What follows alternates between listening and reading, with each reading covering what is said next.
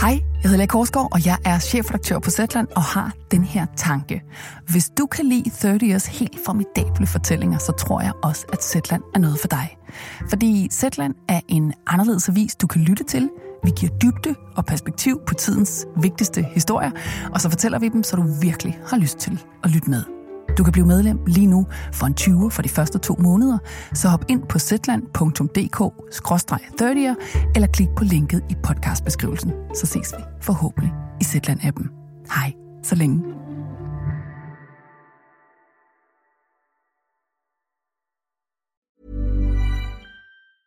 When you're ready to pop the question, the last thing you want to do is second guess the ring.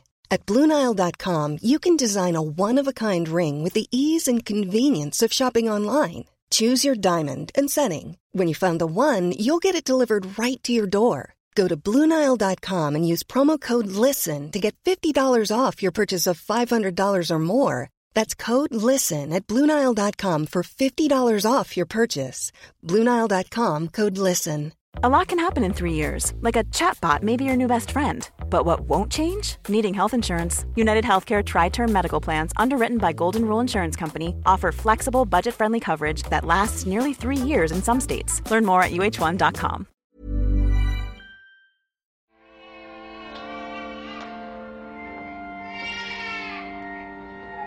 Exorciste mundi spiritus nomini Patris, et Filii, et Spiritus Sancti.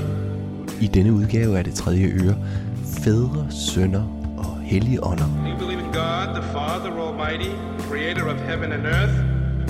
I do. Litterære fædre, alkoholiske fædre, spøgelsesfædre. Sønner, der prøver at finde en mening med fædre. Do you believe in Jesus Christ, his only Son, our Lord? I do. Sønner, der ikke kan slippe mindet om fædre. Do you believe in the Holy Ghost, the Holy Catholic Church? I do. Gud taler ud, og Guds søn Jens Blendstrup har skrevet ned, hvad han siger. vi aftalte, at han skulle komme tilbage. Altså, fordi han, altså, der var jo ikke noget mærkeligt i, at han kunne snakke med de døde. Han kunne også snakke med sin far i radioen. Ikke? Var, radioen var jo, han havde sagt, antennen til det hinsides.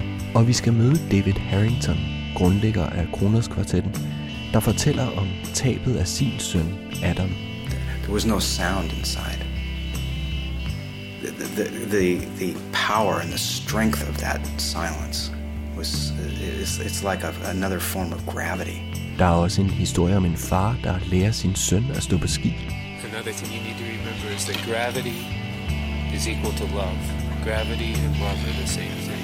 Yeah. It just as you should never turn away from love, Yeah. you should never turn away from gravity. Do you understand what I'm others? Yeah. Does it make sense? Livsvisdom fra fædre til sønner i denne udgave af det tredje øre. Jeg hedder Pejk Malinowski. Jeg bor og arbejder til daglig i New York, og jeg har håndplukket nogle af de bedste radioprogrammer derovre fra. Så det her bliver også en slags introduktion til amerikansk radio. Men min gæst, jeg har en gæst. Han er dansk. Velkommen Jens Blendstrup. Tak skal du have, Pike. Du har skrevet en bog om din far, som hedder Gud taler ud. Ja, det er rigtigt. Jens, jeg har et spejl stående her. Holder jeg det op her foran dig. Hvem er det? Ja, Kan du se dig selv inde i spejlet? ja det kan jeg faktisk godt se. Ja. Kan du, øh, kan du se din far? ja, det kan jeg faktisk også godt se. Jeg kan, jeg kan faktisk i stigende grad se min far, tror jeg faktisk. Jeg kan i hvert fald se den der underlige øh, fedevaregrosser hage, som er over det hele. Skæg, skægget kan jeg, er helt tydeligt min far. Altså, det var samme slags, ja, sådan tyrkisk grønthandleragtig skæg. Øhm, panden er også min fars, tror jeg. Øhm, da han var på min alder, der havde han vist allerede hentehår, tror jeg faktisk. Så jeg, på den måde, der er jeg absolut ikke min far endnu. Men øh, jeg kan også godt se det. Ja, jeg, jeg synes, der er mange ting af min far i, i, i mig. Men måske også i den bog, jeg så har skrevet om ham, er der måske også mange ting af mig i. Og det, det er jeg måske også blevet mere klar over her. Nu var der gået 2, 3, 4 år. 7 år faktisk siden, siden han døde. Øh, at man også kan skabe sin far i hans billede, eller omvendt. ja. Skabe sig selv Skabe sig selv i, ja, i sin fars i sin billede. fars billede. Hmm. Kan jeg ikke få dig til at læse et par afsnit af bogen? Jo, det kan du sagtens. Jeg tænkte der på side 9, Gud skal i seng. Ja, den er faktisk, altså... Ja, han havde svært ved at komme i seng, det må man sige. Ja. Gud skal i seng, men Gud vil ikke sove. Guds fingre er gule af cigaretter. Og hver gang Gud lover, at nu, nu rejser han sig, skal han lige have en ny smøg. Og så falder han jo hen. Og til sidst er næsten det hele aske. Og Gert Lilian siger, nej, nu måste du i seng, Yffe. Men Gud vil ikke i seng. Der foregår lusk, råber han. Rør mig ikke. Og kroppen er tung. Og Gud synes jo på en måde, man vil støde ham på tronen. Og timerne går, og Gud skal på arbejde i morgen. Og Gud ser skrækkelig ud. Og Guds hjemmejakke er farlig, fordi den kan brænde af. Men så får Guds søn fat i Guds ene arm, og så snakker han brøvlesnak med Gud. Og så går Gert Lilian foran og synger Lucia-sangen på svensk. Og så går Gud langsomt og dinglende ind i seng, hvor han falder om som en bylt i kolde dyner. Og Gert Lilian takker sønnen, og sammen går de ud og drikker kakao i køkkenet, mens Guds dør står på klem og afslører en enorm gudesnorken. Dengang han arbejdede som psykolog, der kunne han godt være altså meget opfarende og sådan noget i den sidste tid specielt. Ikke? Og jeg var en lille dreng på det tidspunkt. Hvad har jeg været, da han gik på pension? Der har jeg vel været 7-8 år, tror jeg. Øh, jeg synes, det skiftede, da han gik på pension. Mm. Og de sidste 30 år af hans liv, der øh, lavede han faktisk ikke andet end at blive et bedre og bedre menneske, synes jeg. Jeg synes, mm. han var et meget, meget fint menneske. Altså. Og, mm.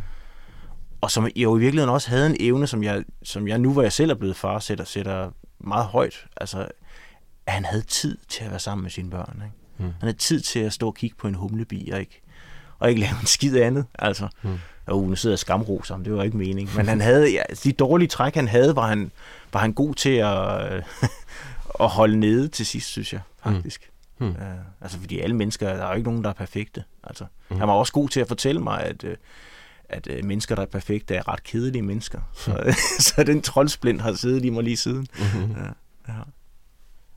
Store del af bogen, eller i hvert fald den første halvdel af bogen, ikke, der handler det meget om, at han drikker, mm. og ligesom, hvordan det går ud over familien. Jo, også lidt mærkeligt, ikke? Fordi jeg mener, han drak jo ikke, men det, jeg synes, jeg op, jo, han havde sgu også tørmænd tit, ikke? Men, men, men altså, han var jo også i stand til, at han opdragede os jo samtidig til, at, øh, at, at alkohol og alkoholisme et eller andet sted var, en, var et adelsmærke. Altså, det var en flot ting i mm. verden. Ikke? Mennesker, der ikke drak, det var som regel ikke særlig dybe og sådan nogle ting, og det, det, er, sgu, det er faktisk sjovt. Det sidder stadig i mig. Altså. Mm.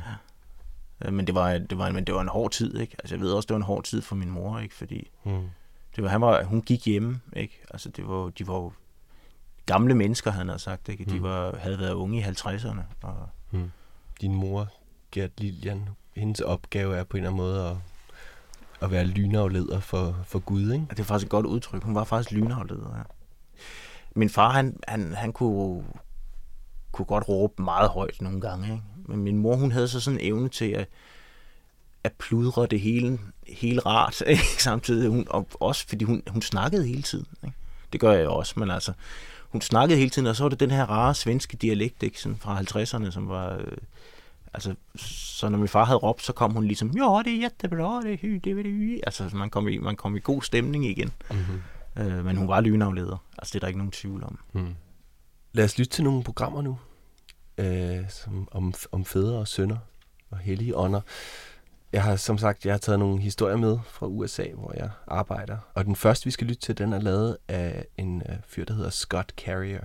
Og han er ved at lære sin søn Milo at stå på ski. I'm teaching my son to ski. I started him out on skinny cross country skis and boots that were more like tennis shoes and made him ride the rope tow up the hill so he'd know right off that it's not an easy thing and he'd have to listen to what I was telling him. He learned pretty fast, and his aunt bought him some downhill equipment. So the other day, when it was smoggy downtown, I took him up to ride the lifts at Alta. We got in the lift line, and right before the chair came, he told me how he was planning to ski. Dad, is it okay if I take take a couple turns and then I just quit them? I just go straight down. Ah. The chair hits him in the back, but he manages to hang on. And on the way up, I decide to tell him the story of Tor, the man who wouldn't make any turns. You don't want to make any turns down this run? Yeah, I just want to let, let off speed when I'm almost to the bottom. Well, there's this guy who used to ski up here at Alta Yeah? a long time ago, right? Uh-huh. Back when they started wooden skis. Uh-huh. He's skiing on wooden skis. His name was Tor. Tor. Yeah, he's from Norway. Yeah. And this guy, Tor, he wouldn't make any turns.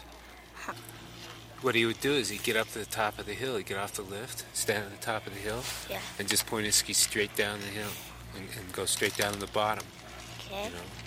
Yeah. And when he got to the bottom, he'd crash. He'd just wipe out, crash and burn, you know. So? Well, so people, you know, there were people who were upset. Everybody was, you know, I mean, there. Some people, some people were upset because they thought he was selfish. You know, they thought he was crazy, crazy bastard, out there not making any turns. Everybody had to watch out for him, Yeah. making sure they weren't going to get hit, run over. You know. Yeah. And some people said he was like a genius. You know, he was operating on his own level. That he'd figured out, you know, a completely new way to ski. But, you know, I think maybe he just never learned how to make turns. Maybe no one ever taught him. You know, maybe he didn't know how to ski any other way than to go straight down, you know. But anyway, he kept doing it. He kept at it. And he kept skiing steeper and steeper slopes Yeah. until one day he traversed out to High Rustler. High Rustler, the, Yeah. slope up there, Yeah. it's the steepest and longest ski run up here. Oh. And Tor got to the top of that slope and said, Well, here goes. He pointed his skis straight down the hill, dropped into his tuck, and just bombed it. He was like a bomb falling Yeah. from an airplane. He was going so fast, just straight down. And people were waiting down at the bottom, waiting for him. Yeah. And he came down through the bottom. He hit the bottom and exploded, just through snow, a cloud of snow up in the air, almost all the way back up to the top where he started. You know. And when the snow cleared, the people skied over and looked for him. And he wasn't there. It was just a hole straight through the snowpack. And they dug down through that hole to the ground, and the hole kept going. Yeah. It didn't stop. It just was like a, a hole down into the uh, into the earth. He Yeah. could have got hit. He, he. Whoa, man. The thing is, is like anybody can ski like Tor. Yeah. You know, I mean, right now, you don't need to. You can just get up to the top of the hill and point him straight down and go for it, right? Yeah. Drop into your tuck. Uh-huh. But you know, that's I'm. My job is to teach you how to have some control when you Yeah. ski. You know, and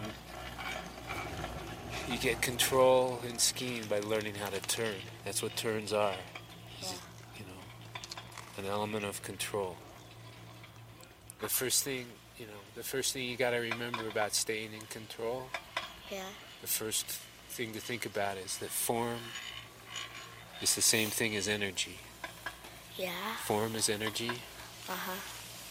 and then another thing you need to remember is that gravity is equal to love. Gravity and love are the same thing. Yeah.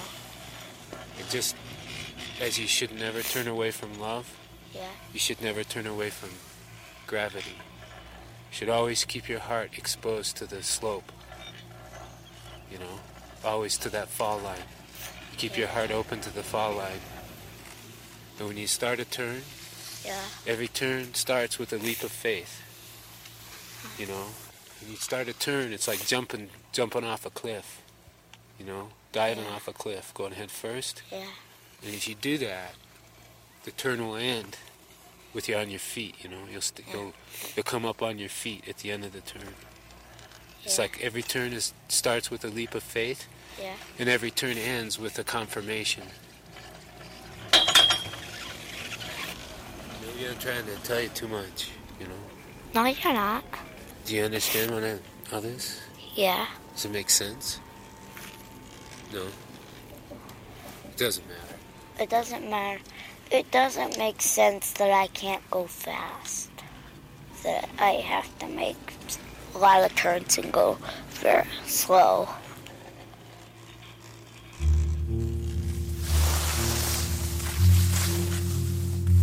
We get off the lift, and he starts down like he's not going to stop. And I yell at him to make some turns, and he does. He goes down, skiing around the mountain, making long, deliberate turns. He skis beautifully, and I follow along thinking he does know. He understands everything I tell him.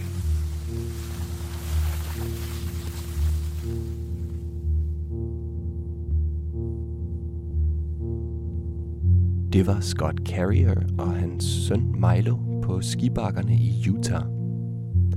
Jeg hedder Pike Malinowski, du lytter til Det Tredje Øre, og det handler om fædre og sønner. Min gæst er Jens Blendstrup. Jens, hvad synes du om den far? Ja, det er jo en meget, øh, meget bevidst far, synes jeg. Han behandler jo barnet som et ligeværdigt menneske. Mm. Det synes jeg er en meget øh, en fin egenskab, han mm-hmm. har så der. Uh, det, øh, ja, nu har jeg jo så siddet og snakket med min egen far, men jeg mener faktisk, der er visse lidespunkter. Ja, men det synes jeg Altså, også. fordi øh, jeg husker, da, da jeg var lille, helt lille, der prøvede han jo at tale til os, som om vi var 12 år, selvom vi kun var 6. Ja. Men, og jeg synes, barnets reaktion er gudskelov helt sund. Ikke? Ja. Det skulle da irriterende at få at vide, at man ikke må køre hurtigt. Ja. Ikke? altså, Ja. Ikke? Også at det, der, du siger, at han er meget bevidst, men han er også sådan performativ, ikke? Han, han performer jo lidt for sønnen. Jo, men han har lidt, også lidt indtryk af, at han finder på, han gør den der historie om Thor endnu værre. Ikke? Jo, jo. Den skal, jo. den skal være lidt uhyggelig. Det, Ja. det, er meget, det kan jeg meget ikke genkendende til. Ikke? Ja. At det der med i virkeligheden, at historien overtager, Ja. måske opdragelsen. Ikke? Det Ja. ja. synes jeg er meget smukt på en eller anden måde. Ja. Og det, men det er ikke særlig... øh, Det er nok ikke politisk korrekt.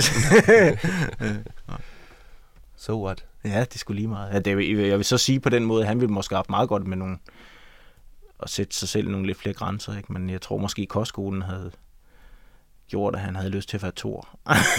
jeg ved det ikke. Resten af sit liv. Ja. Ja, det var han vel lidt, ikke? I høj Far, grad, i høj grad. Han, Thor, slog, der han slog- slog sig gentagende gange. Han stod lige ned ad bakken på skiene. Jeg tror, han er en kanonkugle. Ikke? Ja. Det kan man også godt forstå. Det er jo et fascinerende væsen, Thor. Ikke? Ja. Men altså også lidt farligt at komme i vejen for. altså, fordi han, han, han kan jo godt få andre med sig i faldet. Ikke? Ja. De fleste af os har nok haft sådan et øjeblik, hvor vores far, han faldt fra himlen. Altså, mm. hvor vi opdagede, at han ikke var superhelt og kunne alting. Havde du sådan et øjeblik? Kan du huske sådan et øjeblik med din far? Øh, jeg vil næsten sige, at jeg havde rigtig mange af dem. og det var faktisk ret tidligt, jeg blev klar over, at han ikke var som min klassekammeraters forældre. Og det, altså, det var lige præcis der i anden klasse, første anden klasse, hvor man fandt ud af, at han faktisk var pinlig. Ikke? Han var pinlig, dels fordi han var meget ældre end de andre forældre, og dels fordi han, han jo ikke kendte nogen grænser. Han kunne finde på at møde op til sådan en skolesamtale i, med en tehætte på hovedet. Ikke? Altså, altså, altså, så man vidste sgu ikke rigtig, hvor man havde ham hen. Men øh, han kunne også finde på at komme hjem. Altså, det var det, han var jo lidt sådan en gammel handkat, ikke, når han havde været i byen. Ikke? Det så jeg i øvrigt også i spejlet lige før. Det var lidt uhyggeligt. Ikke? Øh, han havde altid brækket en arm, eller, eller, eller også så var han en plot øje, fordi han havde kommet til at sige et eller andet psykologisk til en eller anden bisse ind i byen på et eller andet værtshus. I virkeligheden har jeg jo nok altid jeg har haft svært ved at finde, altså finde mig selv eller min egen vej efter, efter han døde, ikke? Fordi han var jo ligesom, altså nu lyder det nok lidt symbolagtigt, ikke? Men altså han var jo det her kæmpe træ, der stod skygget fra alting andet, ikke? Og så når han var væk, så, så står man der, ikke? Altså Mm. det, var en, det var et godt rækværk at have, ikke? Mm. Øh, så derfor har jeg været nødt til hele tiden at genopfinde ham, efter han var død. Men sådan er det med fædre, ikke? Altså fædre, der betyder rigtig meget, de, de skal helst ikke glemmes. Fordi de, de skal helst ind i den næste generations karosseri, ikke? Mm. tænker jeg. Den næste historie, jeg har taget med, den øh, handler om noget af det sværeste, man kan forestille sig. Den handler om en far, der mister sin søn. Okay. Faren er David Harrington, som er en kendt øh, violinist, der grundlagde Kroners kvartetten. Da hans søn døde, skrev komponisten Terry Riley et requiem til Adam. Historien har også øh, citater fra Mahlers Kindertotenlieder. Mahler og Rykert, som skrev de her lieder, havde også begge to prøvet at miste et barn. Her er David Harrington. I remember um, before each of my children was born, I went out for a walk all by myself. Just to kind of remind myself that very soon there's going to be this new life born. But in, in that process, you're also you're bringing a life into the world, but you're also bringing a death into the world. And I never thought I was going to have to um, actually live with that as more than a kind of a poetic uh, possibility or something like that. So the sun intends to rise as usual, as if the world hadn't ended last night. But it was only my world, and the sun still has its work to do, raising the living with its light.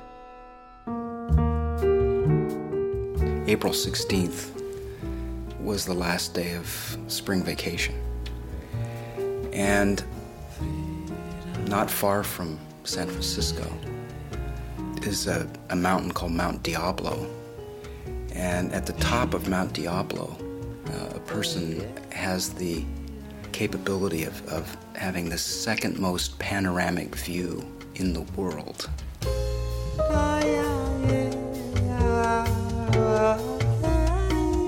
Adam thought that we should go there as a family on our way back to taking um, our daughter Bonnie to back to college in Santa Cruz.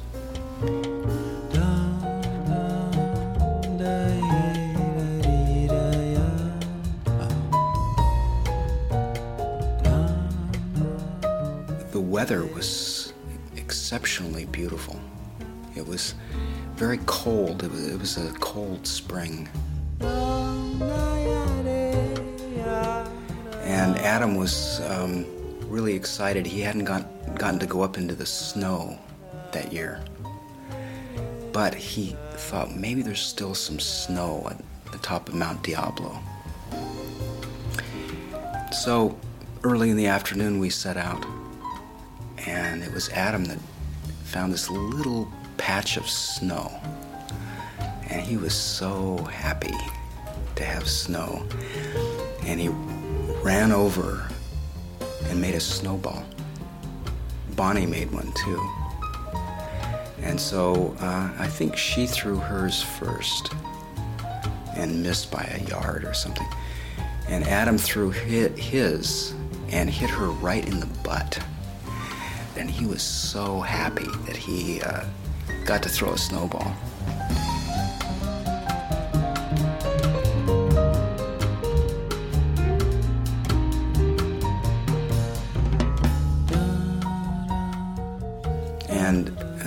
Took off ahead of us. And he turned around once to look at us. And the next thing we knew, he was slumped over a rail, railing at the, at the summit, Mount Diablo. And he was dead.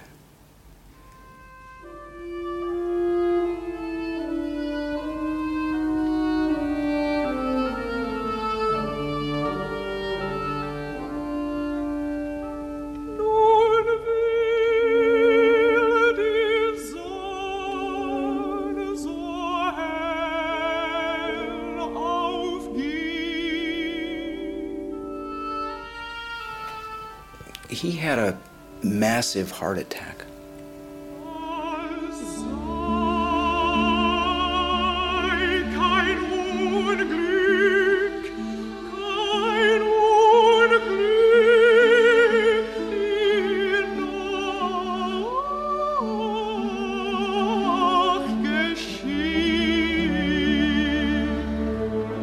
So the sun intends to rise as usual, as if the world hadn't ended last night.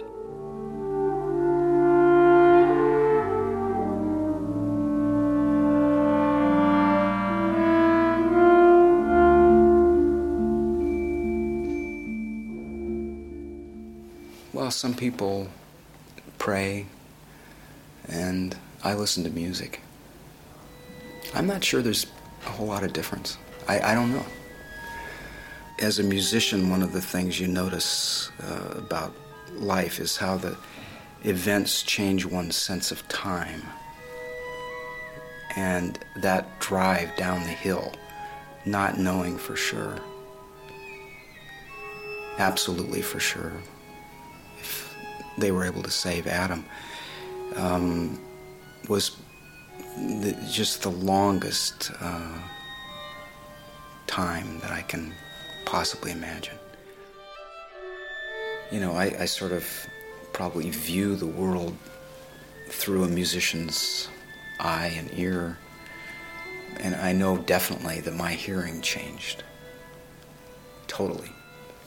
There was no sound inside. The, the, the, the power and the strength of that silence was, it's, it's like a, another form of gravity, I think. I mean, it, it's almost as though for, for a musician, you, you rely on the, the internal sound. But when that's when that sound isn't there, uh, you're totally disoriented, or at least I was totally disoriented, and and uh, so there, there was no way that I could play music right then. I wasn't just didn't exist. Just wondering whether there was was ever going to be any resonance back there again in, in, in an internal way to to tap into.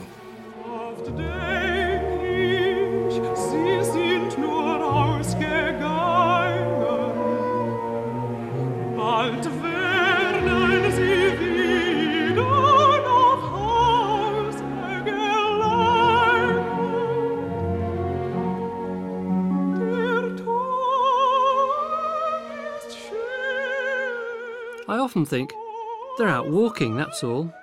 Any minute they'll be back. It's a lovely day. Relax.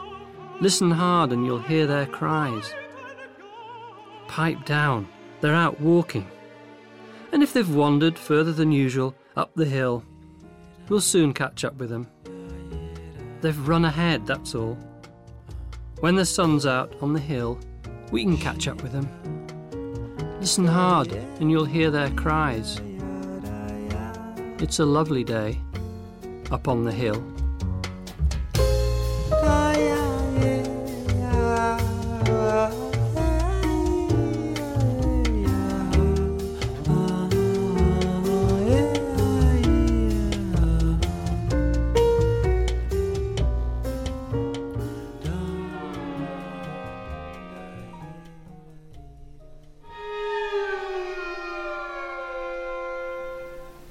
There's not a day that goes by that I don't feel like running away somewhere and uh, crawling under a rock. And, and um, I mean, I wish it was me, not Adam. Um, it, it, has taken quite quite a while to um, be grateful for the 16 and a half years because for for quite a while I was, I was so angry and shocked that uh, nature could do this and that, that um, you know that he, he just wasn't wasn't there anymore in, in that way.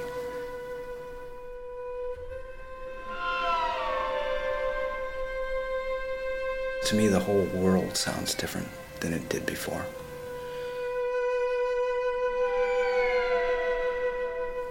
Since that day, I, f- I feel that I'm really fortunate to have somehow arrived at the opinion that a, that a note, a musical note, can house all of the, the knowledge and feelings that we possess. And if anything, I, I think I love music more than ever for that because it's it's such a huge place and it's so private. And I can be playing any note on any concert stage or any rehearsal place or any hotel room anywhere. And that note can become the entire universe at that moment. And that is Adam's gift to me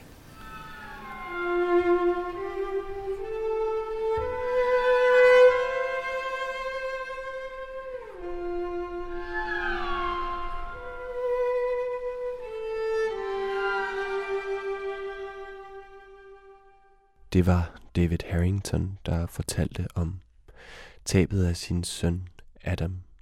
Alan Hall havde produceret historien.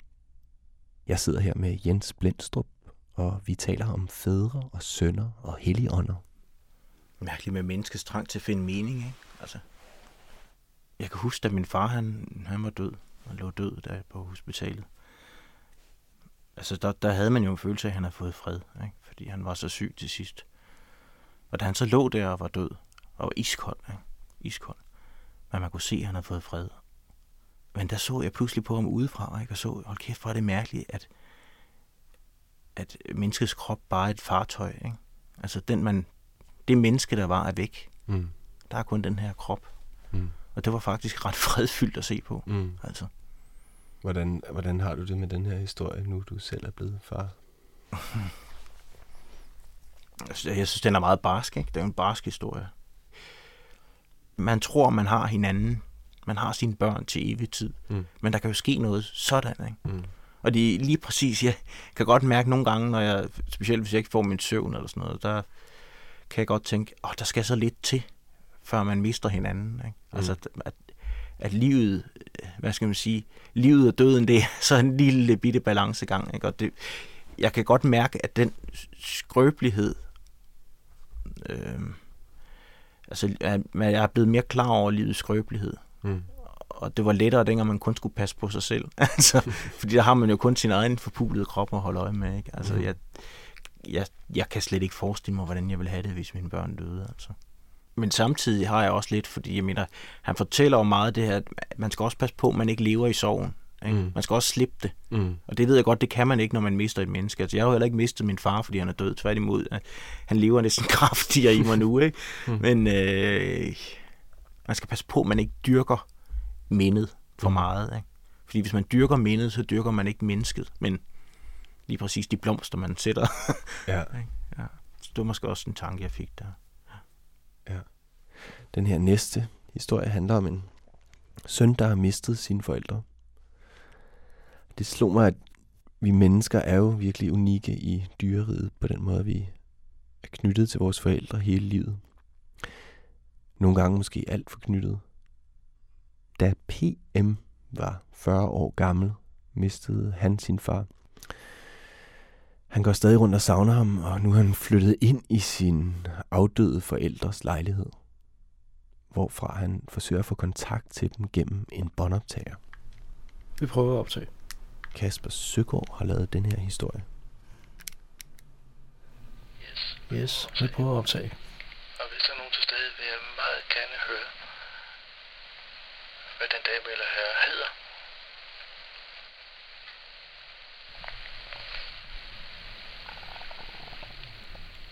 Er det måske Er det måske en, som har været her før?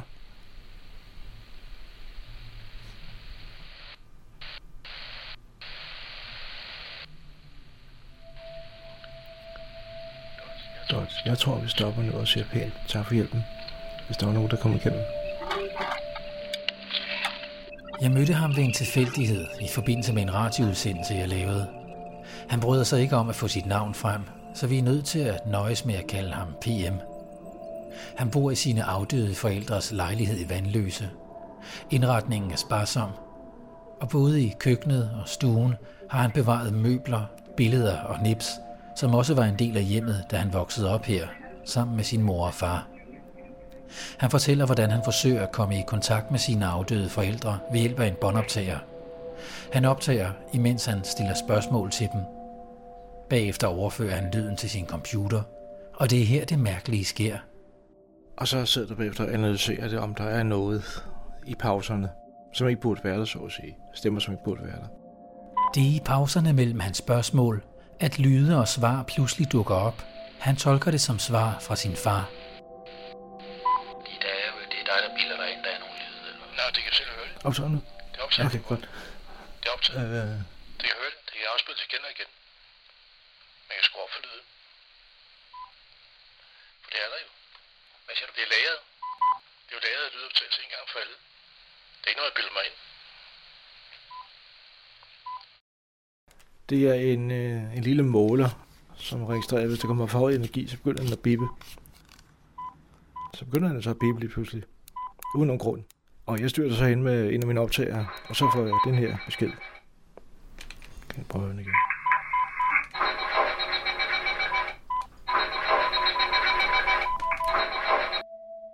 Det var lidt pudsigt.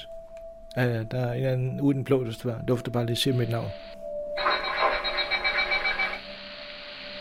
Og hvis der er nogen til stede, vil jeg meget gerne høre.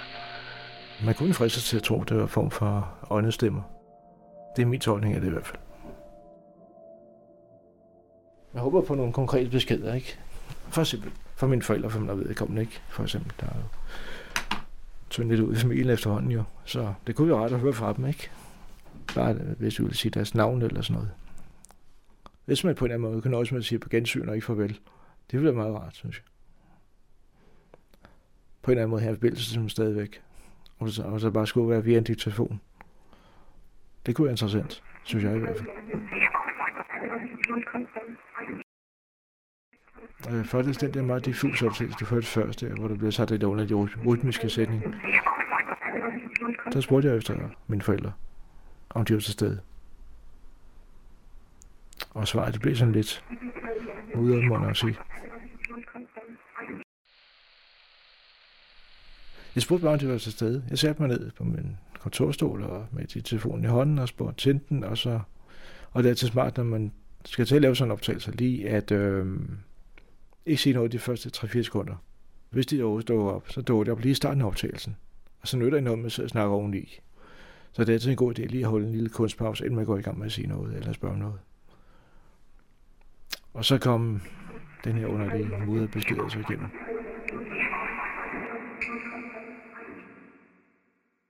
Nå, de er døde for henholdsvis 8 10 år siden. Ingen af dem døde hjemme, skal jeg sige. De døde på hospitalet begge to. Og hvis der er nogen til stede, vil jeg meget gerne høre, hvad den dame eller herre hedder. Det var sygdom i begge tilfælde. Det ene var, sted, det ene var gradvist, og det andet var hjerteslag. Så jeg savner dem der. Jeg er glad for, at de slår på dem der sygdom i hvert fald, og nu får dem der et bedre sted. Det går meget, meget interessant at få i det hele taget, uanset hvem det kom fra, få noget med konkret. Hvordan ser det ud? Der er nogen, der siger, at det faktisk er her, eller i vores plan faktisk. Det var på en anden dimension.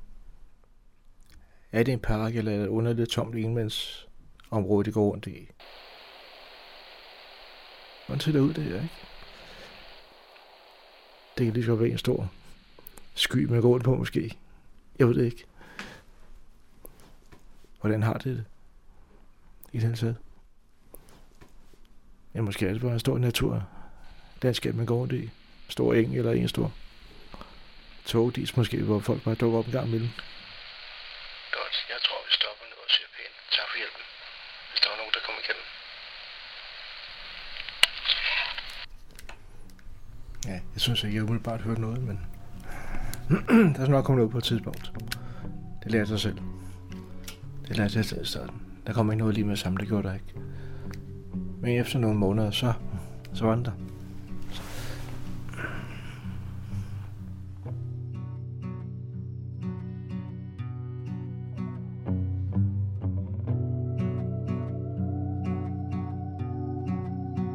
Du lytter til det tredje øre. Jeg hedder Pike Malinowski. Det var Kasper Søgaard, der havde optaget PM og hans lyde. Jens, her er en søn, der bare ikke har kunnet slippe mindet om sine forældre. Kan du relatere til det?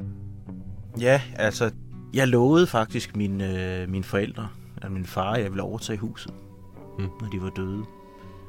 Øh, og jeg ville også overtage hunden, sådan var det. Altså, jeg havde også, det var Sachenko den anden, ikke? Øh, og jeg havde sgu nok gjort det, hvis ikke var, fordi jeg havde fundet min, min egen kone i mellemtiden. Så kunne jeg så have været kustode i de gamles liv. Ikke? Øhm, og det tror jeg var godt, jeg ikke gjorde det. Fordi hvis der virkelig er ånder derude, så skal man virkelig passe på, at man ikke fodrer dem. mm-hmm. tænker jeg. Ja. Mm. Har du hørt din fars stemme, mens du skrev bogen? Øh, ja, det har jeg, men, men jeg, jeg hørte ikke, jeg lyttede ikke til bånd, da, da jeg skrev bogen. Altså, okay. der havde jeg ligesom hans stemme inde i mig. Ja. Øhm, og et eller andet sted har jeg også den fornemmelse af, at det er jo det, forældre gør. De giver en stemme videre på en eller anden måde. Ikke? Ja. Og så blander man den efterhånden med sin egen. Ja. Øh, så på den måde så kan man da godt, kunne jeg da godt føle, da jeg skrev den bog, jeg skrev på skuldrene af en flere fædre gennem tiderne. Ikke? Ja. Øhm, ja. Men det er jo så også på en måde det, der sker i litteraturen. Mm. Øhm, hvor man også jo kan tale om litterære faderfigurer. Mm. At alle forfattere på en måde ligesom er, er inspireret eller lærer af, eller står på skuldrene af andre forfattere, der er gået før dem. Har, har du sådan litterære faderfigurer, eller er der litterære forlæg for den, for den bog, du har skrevet der om din far?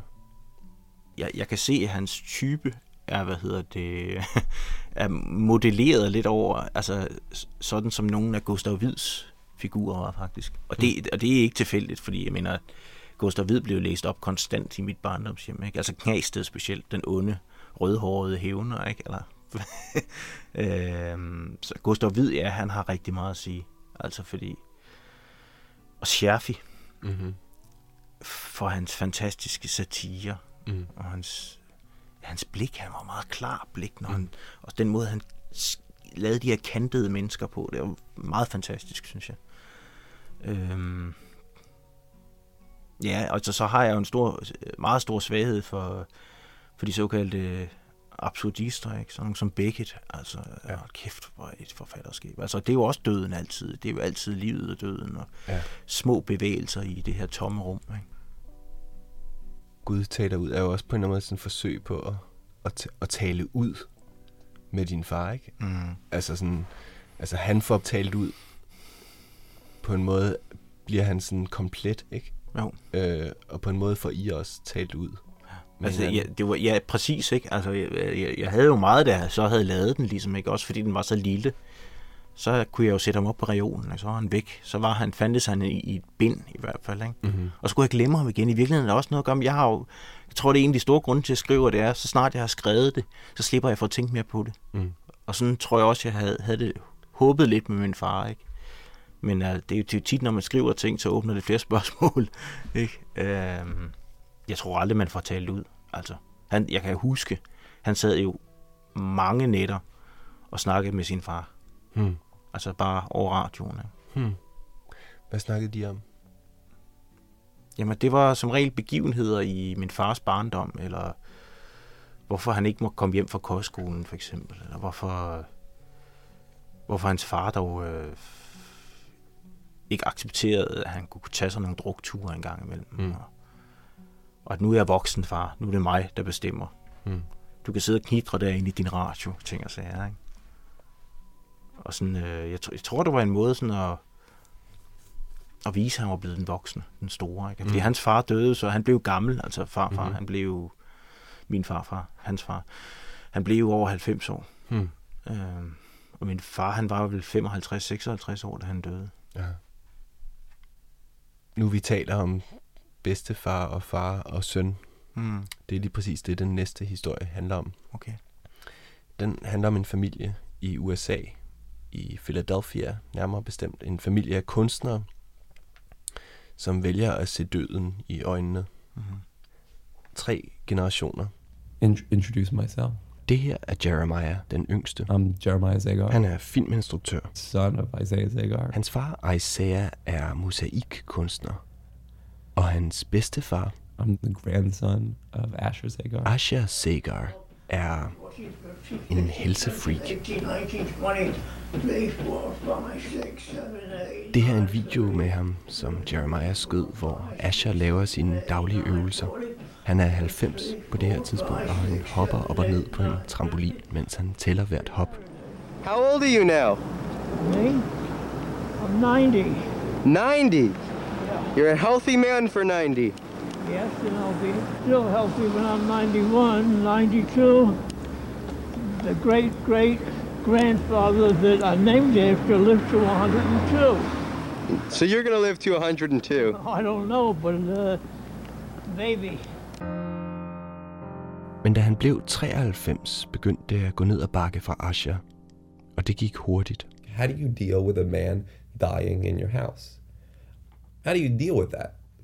Familien besluttede ikke at sende Asher på plejehjem. De ville selv hjælpe ham ind i døden. Well, Ikke bare hjælpe. you know, my father starts taking photos of him. Se her. One of my modes of understanding was either drawing or photographing, Pictures. Constantly. just seeing. Thousands of slides. Thousands. Og sådan gik det i et stykke tid. Isaiah, faren, passede sin far og tog billeder af ham samtidig, mens barnebarnet Jeremiah så den anden vej. Well, I never really knew my grandfather. Men så fik Isaiah en idé. I thought to myself, challenge this young boy to this duel.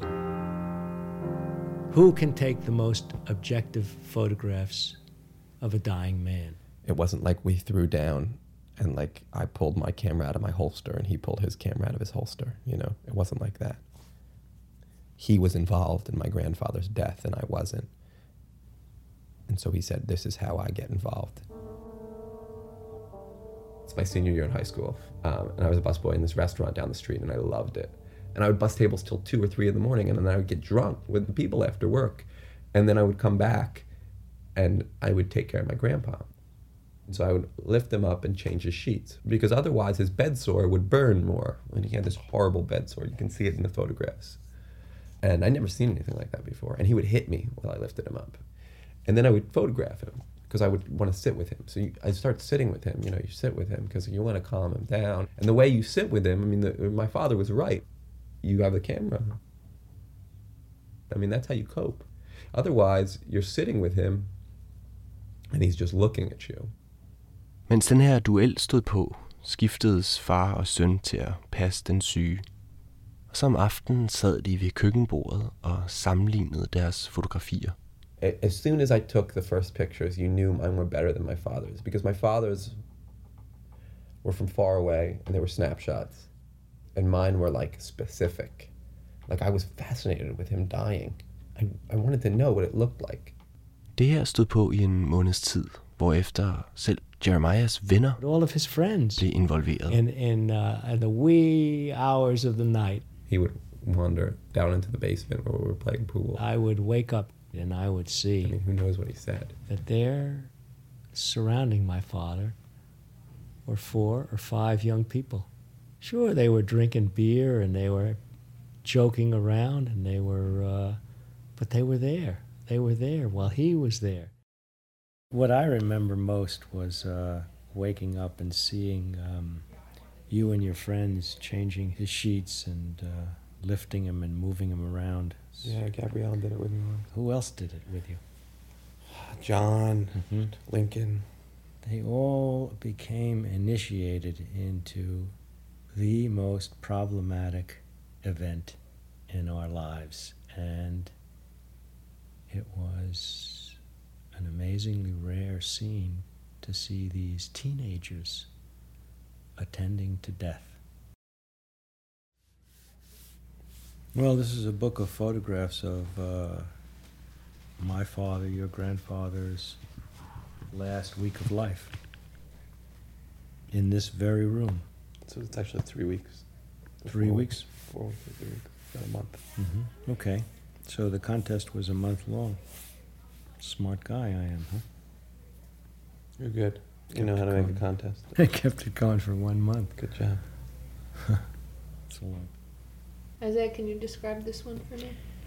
Well, the feet look like they're um, they were out in the desert. That they've been baked and cracked and they're dry, dry, dried out. I mean, look at them. They look like. I mean, look at the nail. The nail is wild. But I mean, everything. It's like just wild. It's wild that the skin can do that. I think I was amazed that the skin did that. I was like, what the? I have these same legs. Stop touching Mm. the photos. Well, I can almost feel him by feeling them. I'll feel you instead. There. That's the bed sore. That's what happens. Oh, it was awful. Awful. Oh, awful. Awful, awful, awful. Man who prided himself on his health. Look what happened. How does one describe that? It looks like rotting meat. I mean, they're just open wounds, and you move them around, move them around, but still, it was impossible. It's crazy to look at the colors too, because it's pink, and then white, and then green, and then brown. Where it's Well, running. the white is the muscle, isn't it? The white is the muscle. I took these photos in color because in black and white you'd never get it. You know, you'd never get how f- painful this must have been. His anus is all red. I mean, like, really red. And you can see that parts of it have broken. And there's just blood gushing out. And it's dried. I mean, the blood is dried. And then on his ass, there's a giant welt. I think this An is the last angel. photo. Yeah, ooh, this one's tough. You can see like the cognition is gone, the mouth is agape. He's buried in his pillow. He knew it was over. It was just a matter of time now. Mhm. That's it. That's the closest I got to him dying. He wanted to live forever.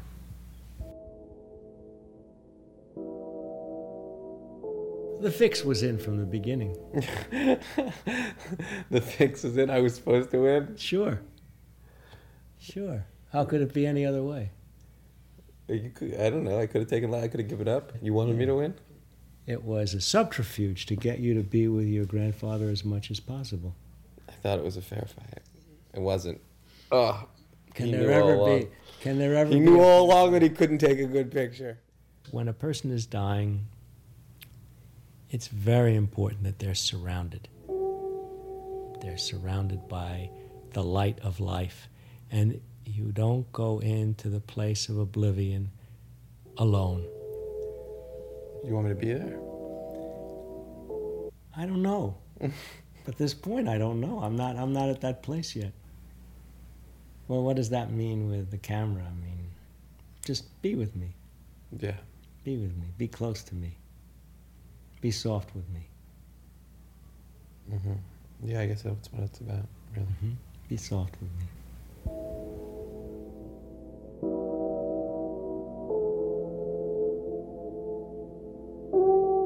Vi hørte fra Asha, Isaiah og Jeremiah Segar. Historien var produceret af Luo Kowski. Du lytter til det tredje øre. Jeg hedder Pike Malinowski. Og jeg sidder her sammen med Jens Blindstrup. Det var vildt spændende, det der. Øh, det er meget sjovt. Øh, efter min far var død, og jeg så ham død, var jeg faktisk glad for, at jeg så ham død. Fordi så vidste jeg, at han var væk, ikke? Øh, jeg så også min mor død. Og hun var faldet, fordi hun havde fået et hjerteanfald. Der var ingen, der vidste, hun havde dårligt hjerte. Og det var værre, fordi jeg kunne se, at hun var ikke øh, fredfyldt. Altså, hun var ikke fredfyldt. Hun var iskold, jo, fordi hun havde ligget i en uh, fryseboks, eller hvad det er, man ligger i. Og der havde jeg slet ikke den, jeg havde ikke den følelse af, at hun havde fået fred. Tværtimod, hun, var, hun havde levet som et lyst menneske, men så meget mørk ud. Mm. Som afsjælet, ikke? Mm. Men jeg kan, jeg kan godt mærke, at, øh, at øh, de to dødsfald der, de har simpelthen ændret mit forhold til, til døden. Mm. Jeg fotograferede faktisk også øh, min far meget, da han var syg. Mm. Måske var det for at få distance til det, jeg ved mm-hmm. ikke, men det var måske også for at fastholde det her billede af, hvad, hvad sygdom gør ved mennesker. Mhm. Altså.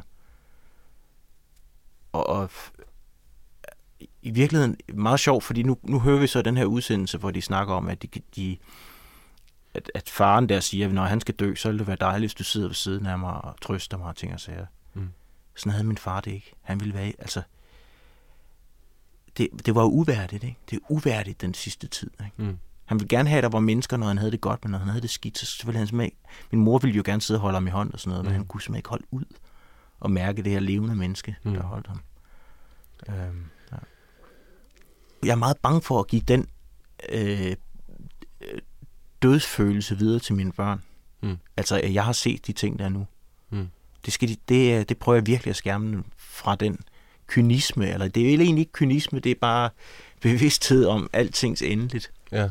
Øh, jeg, jeg, jeg kan ikke lade være at snakke om de ting med min store datter. Mm. men de skal jo heller ikke, hvad skal man sige, de skal ikke gå og tænke på døden hver dag, som visse os andre går og gør. Ikke? Altså, det, det kan jeg godt, der kan jeg godt se, at den her historie, den er, den er altså interessant på den måde, fordi det, det er jo lige før, de ser på det, som om det var sådan en terrarie. Ikke? Mm. Dødens terrarie. ikke? Ja. ja. Hold da op. Ja. Hvor har vi talt meget om Ja, død. det har vi. Død. Og... Men der er også liv jo. Altså, Ja. det er jo det, der er det mærkelige. Døden kan også godt være ret livsbekræftende. Ikke? Det i øvrigt vil jeg så sige, det var jo det store. Han sagde jo, når man så endelig, når han engang, når han var kraperet, ikke, som han sagde, han elskede de der, hvad hedder sådan nogle ægle ord, ikke? Øh, så skulle vi feste, vi skulle fejre, Mm. og vi skulle, vi skulle holde, ham, holde ham i live ved at leve, som han havde levet. Ikke? Mm. Øhm, Gjorde I det så? Festede I? Ja, og to, nej, måske ikke lige den dag, fordi der var, der var nogle familiemedlemmer med, der var lidt mere heldige. Så vi prøvede at holde det hen, ikke? men da de var taget afsted, der festede vi. Hmm. Nu har vi lyttet til alle de her øh, programmer fra USA. Er det, kan du høre en forskel sådan fra- fra dansk radio til amerikansk radio, eller en måde at tale på, eller...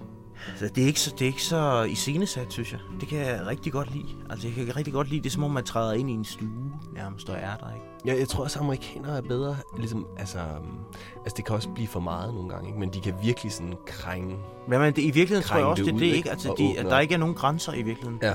Det, altså, det, det synes jeg altså også er meget interessant, det der med. Ja. Altså, fordi man beskæftiger sig mere respektløs med noget, man i Danmark måske er mere højtidelig overfor. Ja. Altså, og det kan, jeg, det kan jeg faktisk godt lide. Men jeg kan godt se, at det kan komme over. Ikke? Altså, ja. men, men det synes jeg så ikke, det her er vel. Fordi det er jo mennesker, det er jo mennesker der har tænkt over livet, der, der snakker.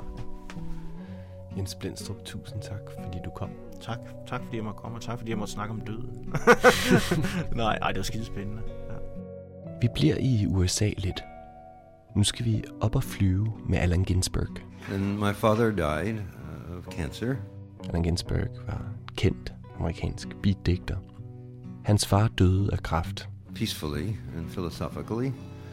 Uh, and uh, I was in Naropa Institute in Boulder, Colorado, at the Jack Kerouac School of Disembodied Poetics. Ginsberg var taget op for at undervise på det eneste buddhistiske universitet i USA, The Naropa Institute, som han selv har været med til at grundlægge. I just left, thinking he'd uh, last the uh, summer. Men sådan skulle det ikke være.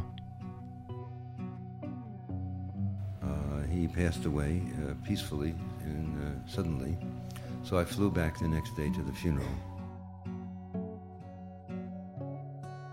And on the plane wrote a threnody Threnody kommer af det græske trenos, som betyder hulkende eller grædende, og oidi, som betyder sang. Altså en grædesang. or Father Death Blues.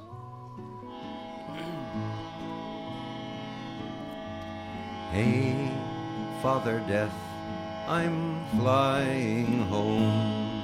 Hey, poor man, you're all alone.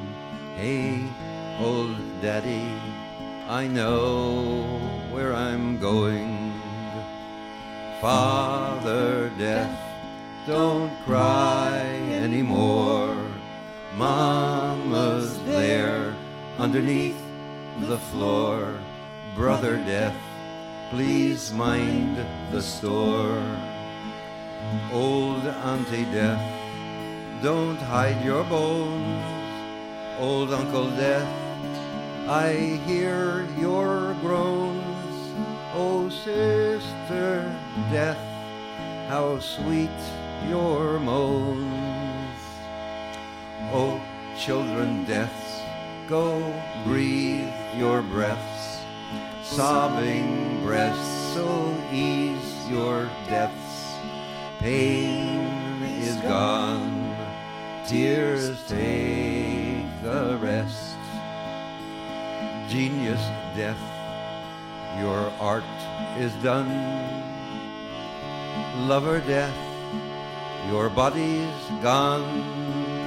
Father death, I'm coming home. Guru death, your words are true.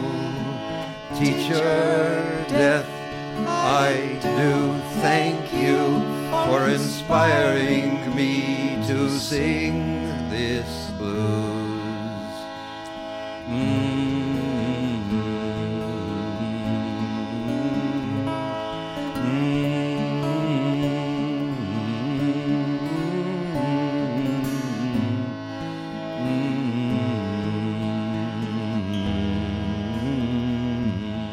Tredje øre produceres af Tim Henman, Christa Molsen, Miriam Nielsen, Kasper Rasmussen, og musikken er af Rasmus Bjerre. Jeg hedder Pejk Malinowski. Hvis du kan lide, hvad du hørte, så spred det glade budskab. Vi høres ved.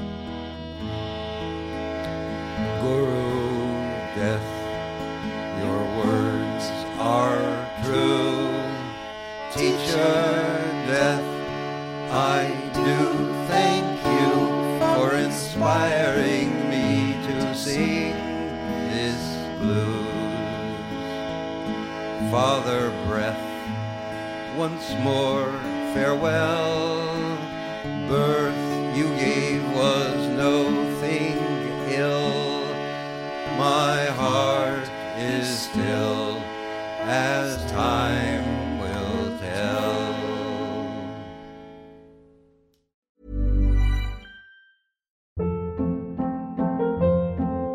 Hold up. What was that? Boring. No flavor. That was as bad as those leftovers you ate all week. Kiki Palmer here, and it's time to say hello to something fresh and guilt-free. Hello Fresh. Jazz up dinner with pecan-crusted chicken or garlic butter shrimp scampi. Now that's music to my mouth. Hello Fresh. Let's get this dinner party started. Discover all the delicious possibilities at hellofresh.com.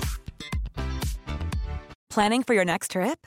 Elevate your travel style with Quince. Quince has all the jet setting essentials you'll want for your next getaway, like European linen, premium luggage options, buttery soft Italian leather bags, and so much more. And is all priced at 50 to 80% less than similar brands. Plus, Quince only works with factories that use safe and ethical manufacturing practices. Pack your bags with high-quality essentials you'll be wearing for vacations to come with Quince. Go to quince.com slash pack for free shipping and 365-day returns.